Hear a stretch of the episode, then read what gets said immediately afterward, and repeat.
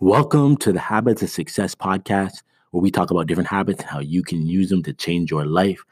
My name is Ian Warner, and I'm your host. And today we're going to be talking about what your actions actually equal, what your actions add up to. Like, what is going on with this? Like, it it is so important to stop and think about what the things you do on a daily basis, what they equal because it is so easy to fall into the trap of of having habits and not even being aware that you have them. You're not even realizing that hey, when you come home from work every single day, you watch 2 hours of TV.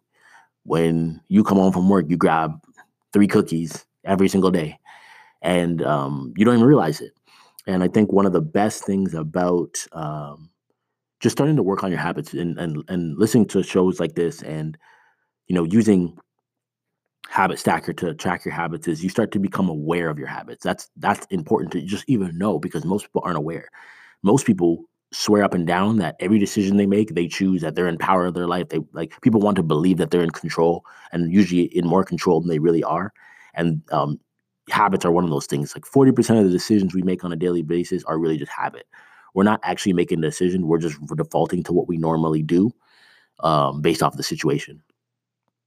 And, you know, if you want to dive in deep on this, uh, Habit Mastery uh, goes all in on everything you can learn about habits. Just type in course.thehabitstacker.com. I will also put it in the under the resources link uh, for the show notes um, so that you can get to that easily.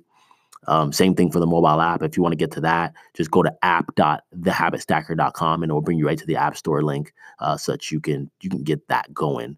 Um, those are going to be two key pieces to really help you take this take this all to the next level. But when it comes to adding up your actions, here's the thing: there is no um, there's no way to really get around this, and and here's what I mean when I say this. Most people are very well aware that and there's no real secrets on this. If you want to lose weight, you have to eat different and you need to work out. Eat different, work out. And chances are, if you're already working out and you're still gaining weight, then it, you, you know it's pretty much solely that you need to actually eat different. Uh, and if you're already eating pretty good, you, you feel like you're eating clean, you're eating healthy, um, then the best way for you to do it is to really focus on working out harder. There's no there's no secrets on that. So if you are doing both those things, you're eating good and you are working out, but say you've been doing it for two months and you see no results, you you still feel like you're you're, you're heavy. And I know this is ha- this happens a ton to people. You're still uh, not seeing those numbers drop on the scale. Uh, you might feel good. You probably feel good about yourself, but you're not seeing the actual results. And then people quit and they say, "Well, you know what? This sucks. It's not. This is not leading me to to what I want. I'm putting in all this work and I'm getting no results. But the truth in the matter is, is that when you add up the actions, the the result is going to be weight loss. That's the truth about that that type of behavior. Now, it doesn't come immediately, and that's the thing about success. That's why habits are are are hard. That's why they're difficult. That's why we track them because it doesn't come in a month. It doesn't come in two months. Sometimes it takes six months of doing something. Sometimes it takes a year of just showing up and doing the same things over and over and over and over and over and over again um, before that result actually starts kicking in. And most people don't have that in them.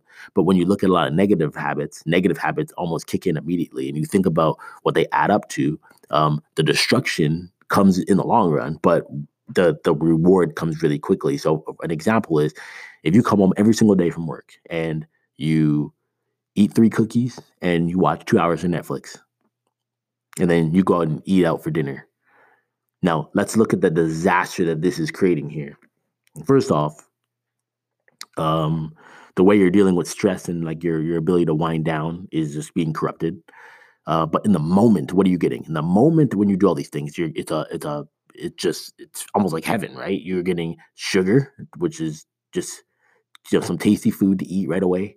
Uh, you're getting to be entertained and kind of get to shut your brain off, and then you don't have to worry about cooking. You you save that time of just being able to go grab some some takeout.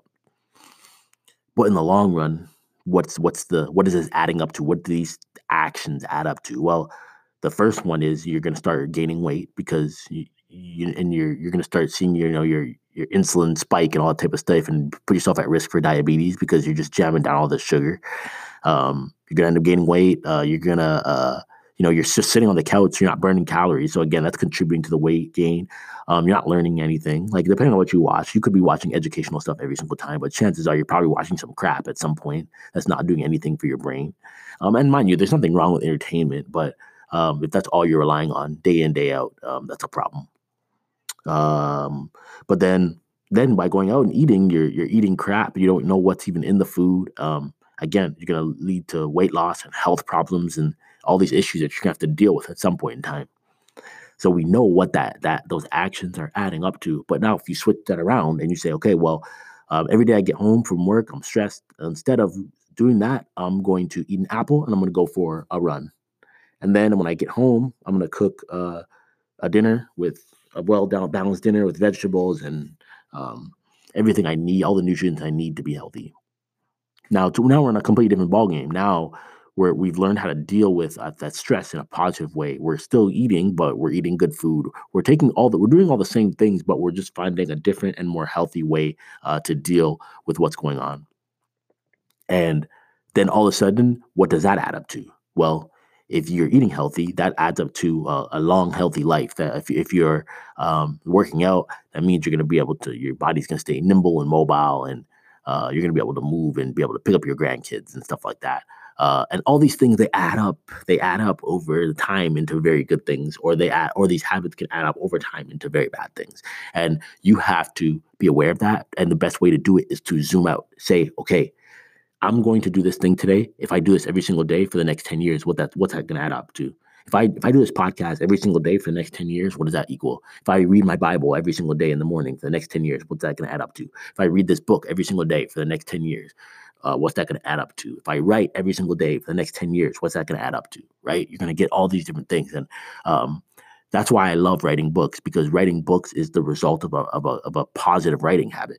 Right? When I when I was writing Allergic to Average, it was because I can sit down and write day in and day out and I can be consistent with it. And the result of doing that is a, a finished book. It's a product that you can be proud of.